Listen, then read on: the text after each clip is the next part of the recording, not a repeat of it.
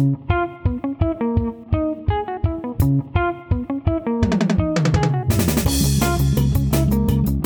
and welcome to another episode of The Joint Venture, a podcast that delves deep into the global renewable energy and infrastructure sectors. I'm John McNair, and this week we are back with the second of two special episodes in partnership with Gowling WLG. In this episode, you'll hear a recent conversation I had with Nath Curtis, a banking and finance partner at Gowling WLG, and Chris Williams, Head of Project Finance London at the bank LBBW. Nath, Chris, and I focused in on the financing perspective for UK subsidy free renewables projects, taking in topics such as the impact of power price movements, the impact of COVID 19, what the optimal power purchase agreement looks like, and the prospect of subsidy returning to onshore wind and solar. Other issues on the agenda included the longer term viability of either fully merchant projects or those of at least some form of merchant exposure, as well as how the level of government intervention stacks up against the requirements to meet the binding decarbonisation targets the UK has set. So let's hear more from Nath and Chris now as they give their perspective on all these issues. Well, thanks, Chris and Nath, for joining uh, me today on this episode of the podcast. And uh, we're here of course, um, to talk about the crucial financing aspect of um, non subsidy renewables projects in the UK. Um, Nath, perhaps we kick off with you first. What's your general kind of view on the current landscape in the market for financing projects? Sure, John, thank you. Um, it's an interesting stage, I think, in the market at the moment.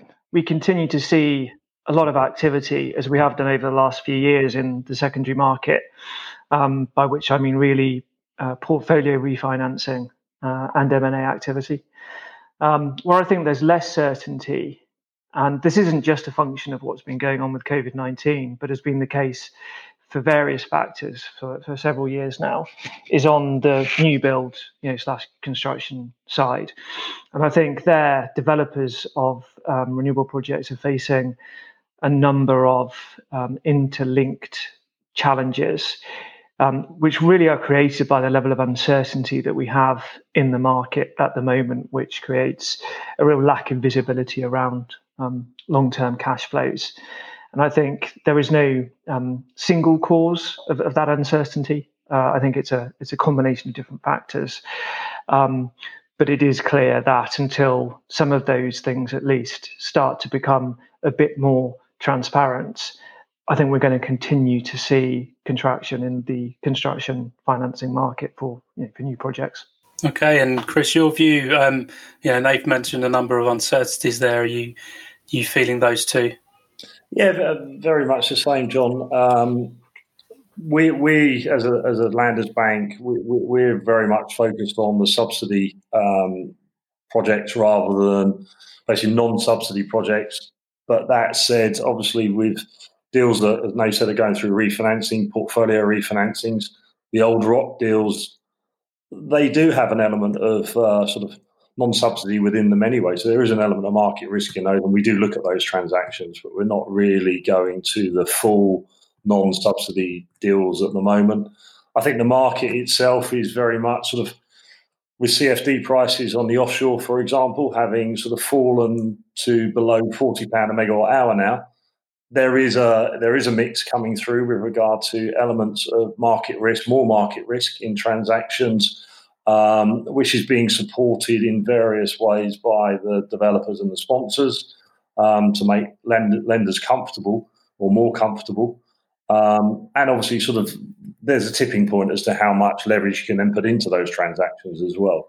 So I, I think we are at a sort of a, a crossroads. Um, certainly, sort of from, from, our perspective, we still see that there are opportunities in the in the CFD market um, for offshore winds and um, for example, in Ireland at the moment, RES has just come into play, um, which is a subsidy regime. It's non-indexed from the revenue perspective, um, which which we're sort of working our way through as well. But um, there are definitely opportunities there where we can still see projects with subsidy. And from my perspective, we cover UK and Ireland, so that from is good news um, to look at those, and we're looking at various solar and uh, wind deals at the moment over there. And you mentioned CFDs there and RES, and perhaps we can come on to those um, processes specifically uh, a little later. Um, le- least of all, because uh, onshore wind and, and, solar could could come back to uh, the, uh, the, U- the CFD process in the UK.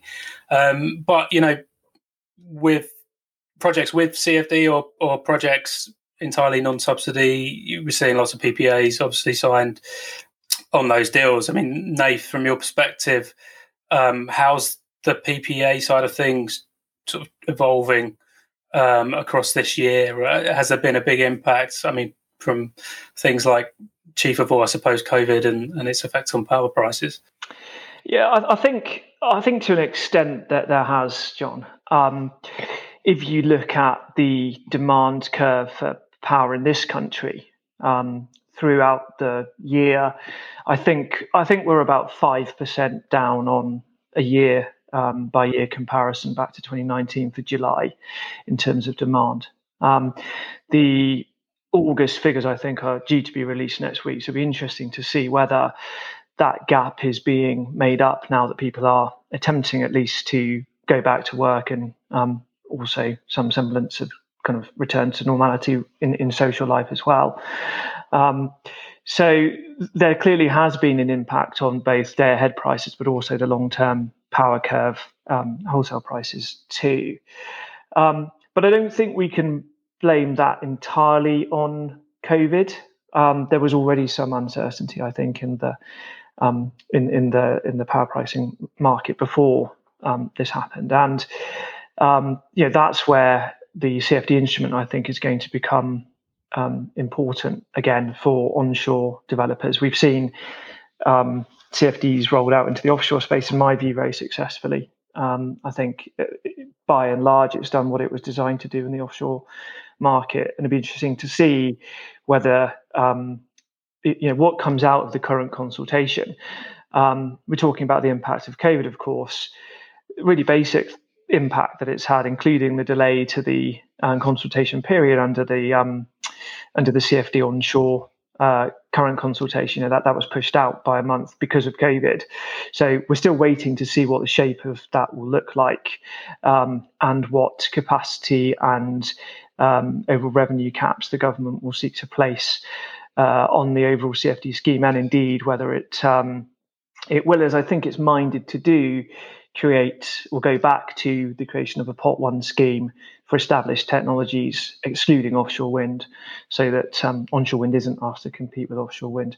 So we'll just kind of have to wait and see how that process plays out. But I think if we're talking about unsubsidized projects in the absence of a CFD, then I think it remains difficult. That you know, there's been lots of discussion for a long time now, really, about the availability of corporate PPAs. But you know, kind of what we're seeing is that they remain fairly elusive, particularly on the sort of long-term price certain basis that developers need in order to get you know um, life uh, asset life cash flow certainty. Um, and then there are some um, there, there is some semblance, I think, of a return to the utility floor price PPA model. And again, pricing under those contracts, I think, is is difficult to make things work economically because of the impact of COVID, but also other factors on the long term power price curve.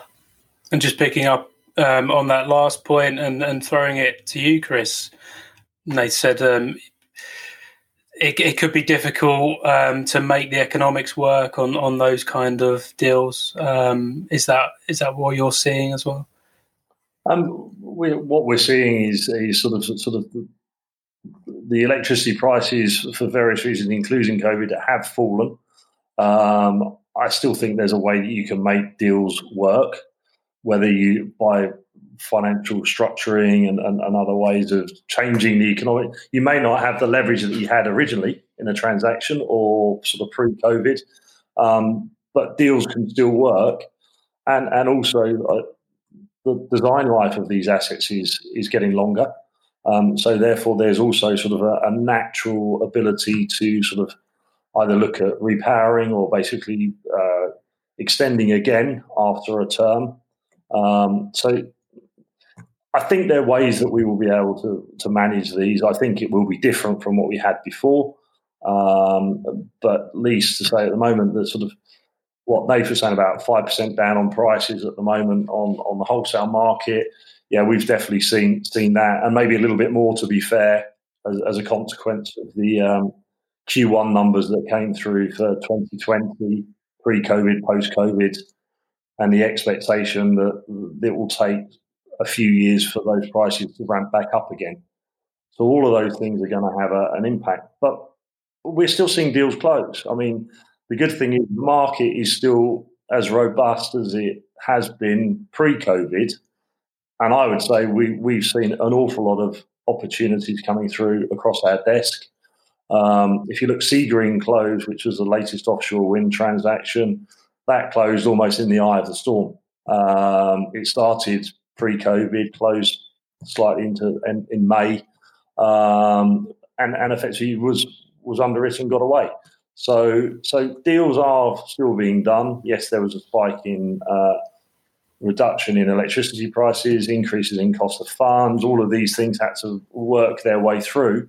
Um, but I think we're getting back to much more normality now in terms of sort of cost of funds for, for, for banks than we were at the beginning of COVID. Um, uh, but electricity prices will take a while to come back. But deals are getting taking longer to close. We've definitely seen that, um, but they are still closing, um, and we look forward to seeing the sort of the next round of greenfield deals coming through. Um, but there are still those opportunities which may have been put on the back burner from a refinancing perspective, taken a bit longer to be done. Um, but they are still being done. And we closed a refinancing in the middle of August, um, which which was an onshore wind portfolio. Um, so the deals are still out there to, to be executed, which is great news. Uh, and I completely agree with that. And I think um, you know if you look at the long term position, you know the the factors which make the UK renewable industry so um, attra- attractive, you, you, know, remain very much in play. We have to get to net zero by 2050. You know, the um, the estimate is we need 100 gigawatts of new uh, low carbon electricity generation in order to be able to hit those numbers. So that's a huge amount of development that remains uh, you know, to be required in order to reach those ambitions. And I think um, if you combine that with, you know, as Chris was alluding to, um, the advancement in technology, albeit there are still for onshore deals some planning restrictions which make taking full advantage of those advances um, slightly more difficult. Um, but also the lowering of the costs in the supply chain, which is remarkable, really. If you look at where we were five years ago, even in offshore wind, um, that that people are now you know, getting CFDs for under forty pounds a megawatt uh, is is just you know, an incredible um, uh, advance in in uh, you know, supply costs. Um, and uh, yeah, for those reasons, there will be over the long term um, tremendous opportunity in the renewables market. Um, and some of that will have to be unsubsidized because the subsidies aren't going to be there for every project. Um, and you know, the good developers will, as they have been doing already, take advantage of those market conditions in order to be able to get new projects away. And you know, picking up on, on something you said there, Nath. So, you know, the the the, massive kind of um, reduction in in costs we've seen over the past few years, and, and the development of technologies. Um, perhaps if I turn that to you, Chris, and that leaders uh, onto perhaps the prospect of of pure merchant projects, and I know that's not something that you or, or particularly many people do um, at the moment. But what what would it take for that to become a kind of viable reality? Um, I, I, I, think the points that, that you made, the, lowering of the cost of the cap, capital expenditure, the design life of assets, make make the ability for sort of um, an asset cost to to be looked at differently with regard to uh, an unsubsidized, maybe a corporate PPA, as you said, that, that that's there. Um, from my side, you sort of if you go back to corporate PPAs, you've got to got to have the right one. You're comfortable with it from a lending perspective, and, and basically it's un, un, underpinning uh, the, the, electricity generation. So there, there will be opportunities here, um, and subsidies are coming down; they're, they're getting lower all the time. So there's going to be a need to replace this, particularly as May says with regard to net carbon uh, zero by 2050. Uh, the amount of offshore turbines that are going to be needed to generate um, that electricity. I think I read something only today which was suggesting it was another six and a half thousand turbines. I, th- I think these things will evolve. I think that people have been very used to the subsidy regimes and, and, and, the way things have been done in the past. And and it's a learning curve for everybody to go on a different journey in a different different way. Um, that takes time. There have been some deals that have been done, and in other in in other jurisdictions, you see more of that already. In Scandinavia, for example, um, the UK market hasn't had to see that to date um, because of the way the subsidy regimes have worked. So it it sort of will just evolve over time. I think is, is, is how I see this, and it will evolve as quickly as people can get themselves comfortable with with the risk profile that exists. In terms of uh, getting comfortable, Chris, I mean, you mentioned PPAs there, and the right PPAs. What what does that specifically kind of look like for you at the moment? The right PPA is going back to the basics of sort of strong counterparty underpinning, um, whether it's just the sort of PPA. We're not, seeing floor prices in the PPAs anymore, um, but it's just it's a route to market PPA. Um, but it's working with the, right counterparties who've got lots of experience in this. Um, you're seeing different ways of people are approaching the, the day ahead market and the intraday markets now. So you just want to work with the right people that understand the how dynamic our, our, our environment is with regard to electricity at the moment, and it is dynamic. It, it really is dynamic. So um, you just just want to work with those people that have a, a very good understanding of it.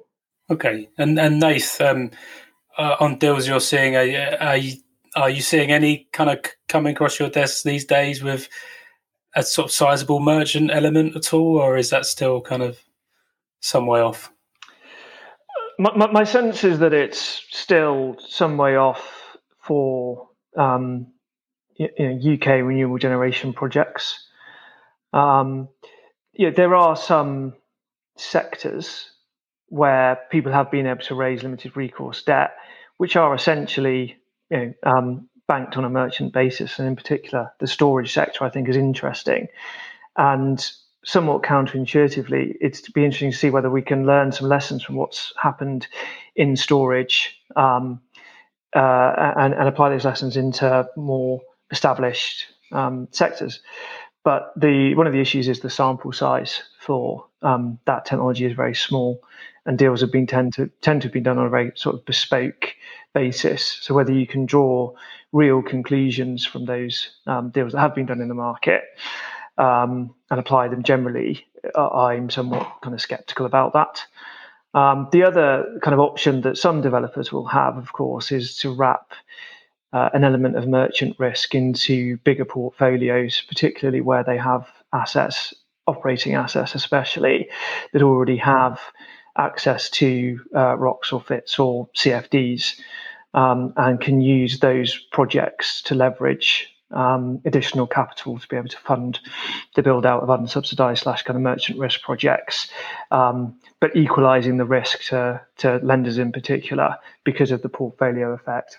I was just going to say that's a really good point because effectively you can bring your existing portfolio together with new greenfield development and wrap it together so that you are equalizing that risk for lenders in, in, in such a way that basically you've got a portfolio diversification approach. You've got a wrap of lots of um, assets together, and effectively overall, one piece of it could be seen as merchant, fully merchant, but effectively it's in a portfolio with with lots of others that are, are wrapped by ROCs and fits, etc., CFDs.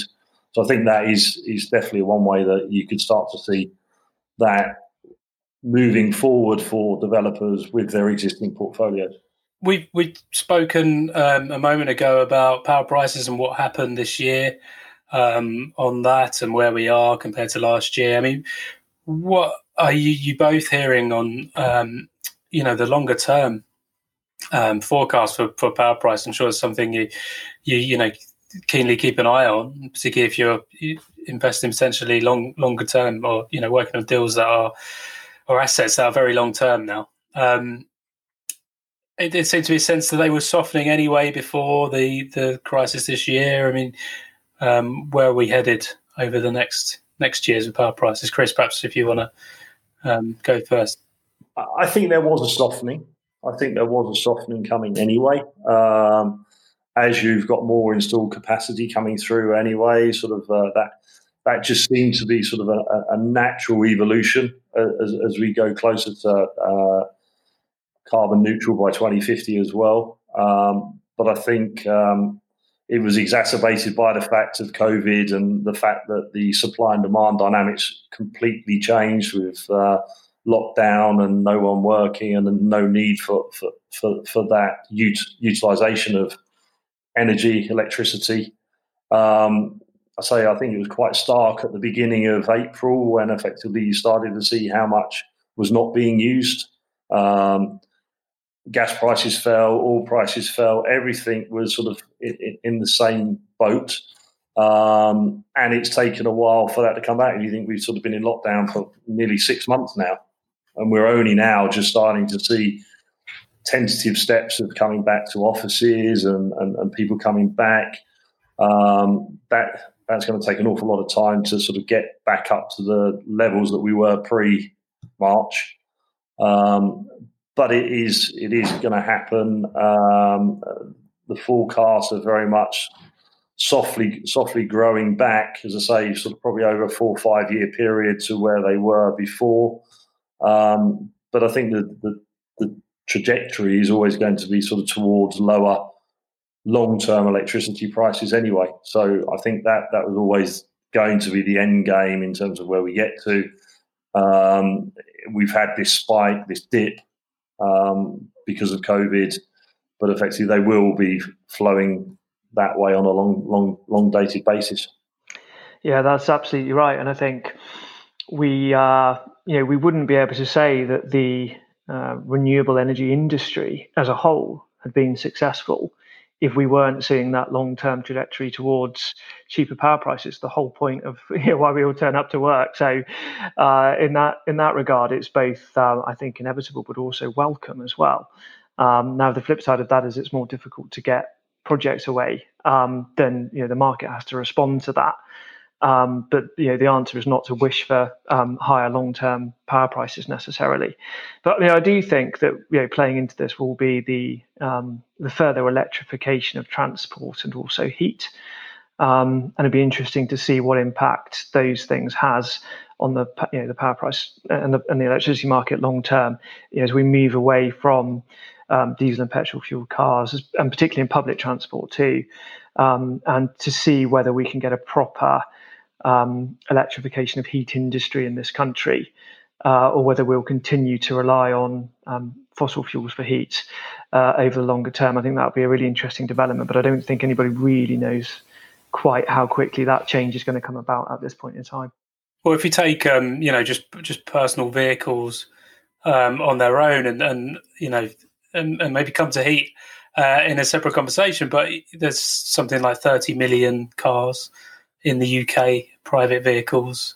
Um, if even a, a, chunk of those go go electric anytime soon, um, that will surely have an impact, wouldn't it? I mean, what do you think, Chris?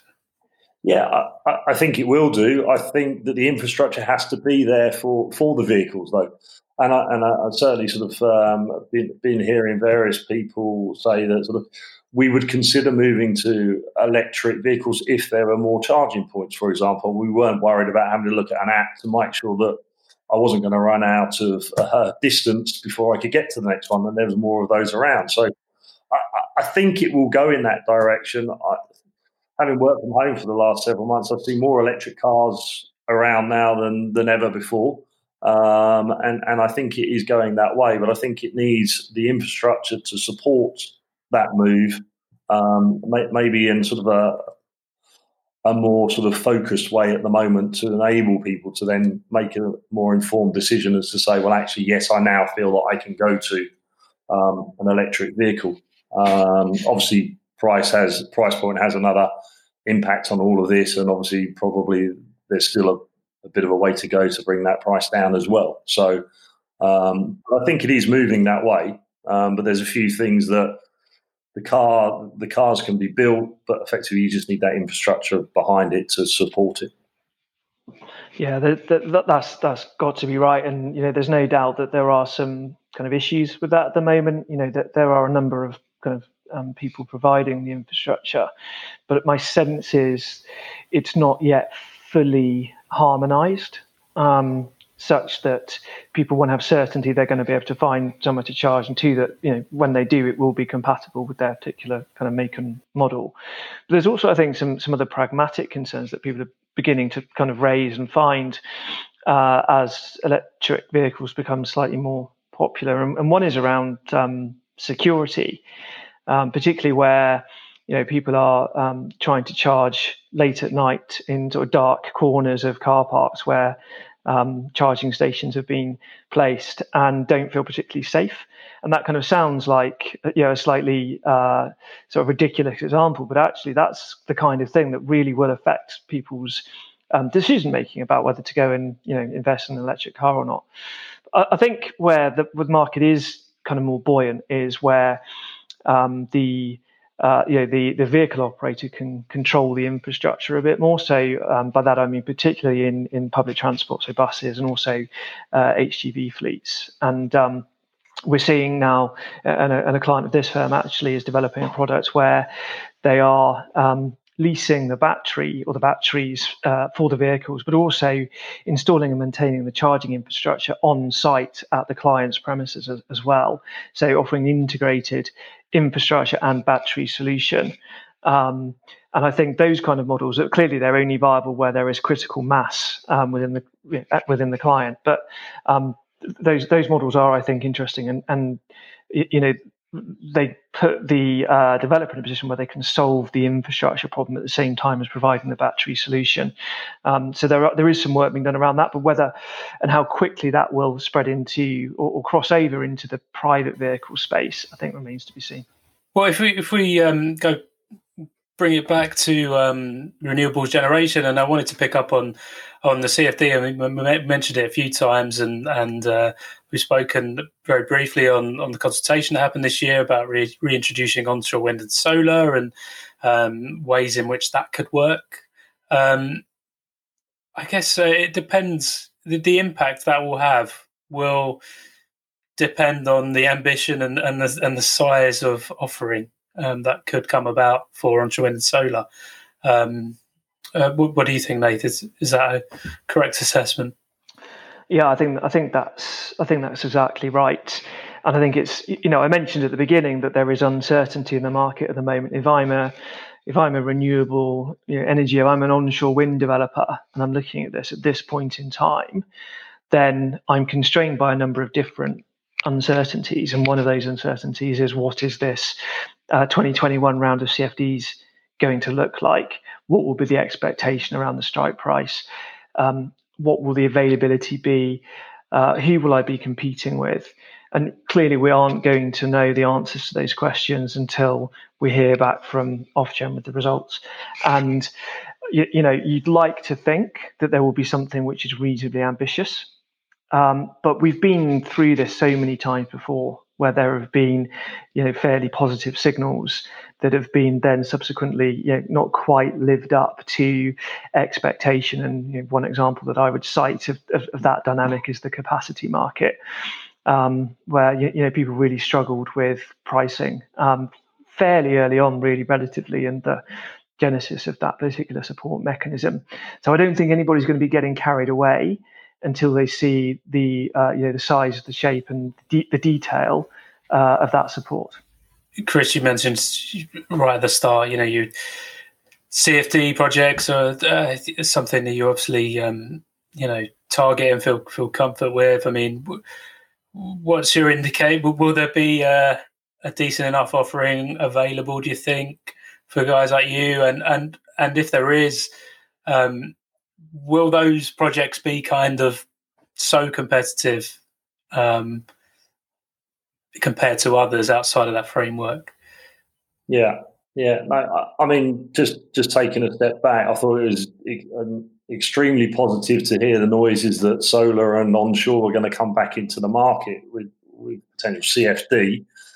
I agree with Nathan in regards to we don't know what that's going to look like until we know what it's going to look like. But I certainly sort of take a lot of comfort at this point that they're, they're thinking about this, they're, they're, they're moving things in the background in the right direction because effectively sort of we, we need no we, we can't just have over reliance on offshore wind all the time. So we need to sort of be looking at the onshore and the solar and seeing where we can actually increase that. I'd like to think that sort of there is possible for sort of separate buckets for different types of technologies. That would be helpful, um, so that sort of you're competing with the same, not against other asset classes. Now, whether whether that comes to fruition, I don't know, but certainly that would be useful. Um, but I but I do see that for us to get to this 2050 position that we want to get to, we have to be looking at all different asset classes to get there. Um, and, and, effectively, uh, no over reliance on one technology is, no bad thing. And if you had to stick a finger in the air, I mean, uh, in terms of prices, obviously traditionally onshore wind was cheaper than offshore wind, much cheaper um, in the early iterations. And um, but we've seen, we've already noted such great strides made by offshore um, over the past rounds. I mean, with onshore coming back in, would did you have any idea of where roughly that would would sit alongside offshore? I wouldn't like to second guess it, John. Um, to be to be perfectly honest, I, I would agree with you though that basically, sort of, if you see where offshore has got to, and where onshore started, and, and so we're going to see it's going to be extremely competitive. Got to be extremely competitive. Um, and going back to sort of the, the costs of development, the cost of manufacture, every every component has fallen in terms of its price, which is a positive. So therefore, the strike prices will be lower. Um, I wouldn't like to put a, a, finger in the air to say where where it could go to. But if you look at it's going to it's 40, 39 pound on offshore now, so it's going to be going to be lower than that. Um, so whether whether we do start to see significant reductions from that level for, for offshore and, and solar, the trajectory looks like that's going to happen. Um, and that shows that the market is performing in the way that we expect it to perform. That basically the cost of subsidy is reducing over time. The cost to the consumer is coming down over time. All, all of those things are important. So, and it, and it, it is a drive down to to make it sustainable, make it um, efficient at the least possible cost. Just, just final question then, Nath, um, for you. I mean, with the CFDs potentially on the horizon for onshore wind and solar, I'm just keen to uh, understand, you know, your um, experience of uh, in what sense do you think that developers are now looking at that and, and counting on that potentially participating in those um, situations or do you think it's just no no one's counting those those chickens just yet and um, they'll kind of react and, and proceed on, on the, the the basis they they kind of got used to um, over the last last few years I think I think that is a is a really good question, John. Um, I was talking to uh, the CFO of a UK renewable developer uh, just last week, actually. And um, I won't name names, but it was a developer that had a, a, an interesting role, shall we say, in the um, in the uh, position that the government's now taken, whereby it's brought or, or saying that it will bring back uh, onshore wind and solar into the CFD regime and um, therefore, I think his view is uh, is a good barometer of the market view because he's been you know, very active and and vocal um, in that uh, in that process. And he was saying, look, you know, we just don't know what's going to happen around this. Um, we're really hopeful and we're actually quite optimistic, um, but we have to be because otherwise, what was the point of you know the, the work and the lobbying we've done to achieve this uh, you know this latest concession over the last few years? Um, so you know they are probably um, as close to anyone uh, around you know kind of trying to predict what's going to happen. Um, but their view is look, we've just got to wait and see. And um, yeah, that's that's really kind of the onshore wind space, but it crosses into solar as well. Um, solar's probably a bit easier, to be honest, um, to develop in the absence of that CFD certainty. There are more sites available. You don't have the same uh, geographically, that is, you don't have the same planning issues that you do with onshore wind.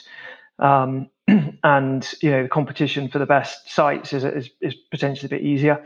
Um, but you know, I think for both technologies, it, you know, no, nobody's counting any chickens, but it will be a substantial kind of boon for the sector um, if the news that comes out of the uh, of the consultation process is material and significant.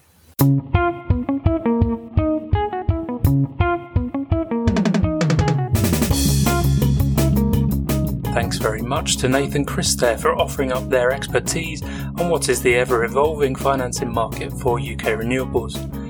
The joint venture will return very soon with more episodes on the global renewables and infrastructure sectors.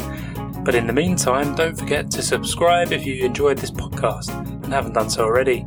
But for now, all that's left for me to do is thank today's guests once more and thank you for listening. Goodbye.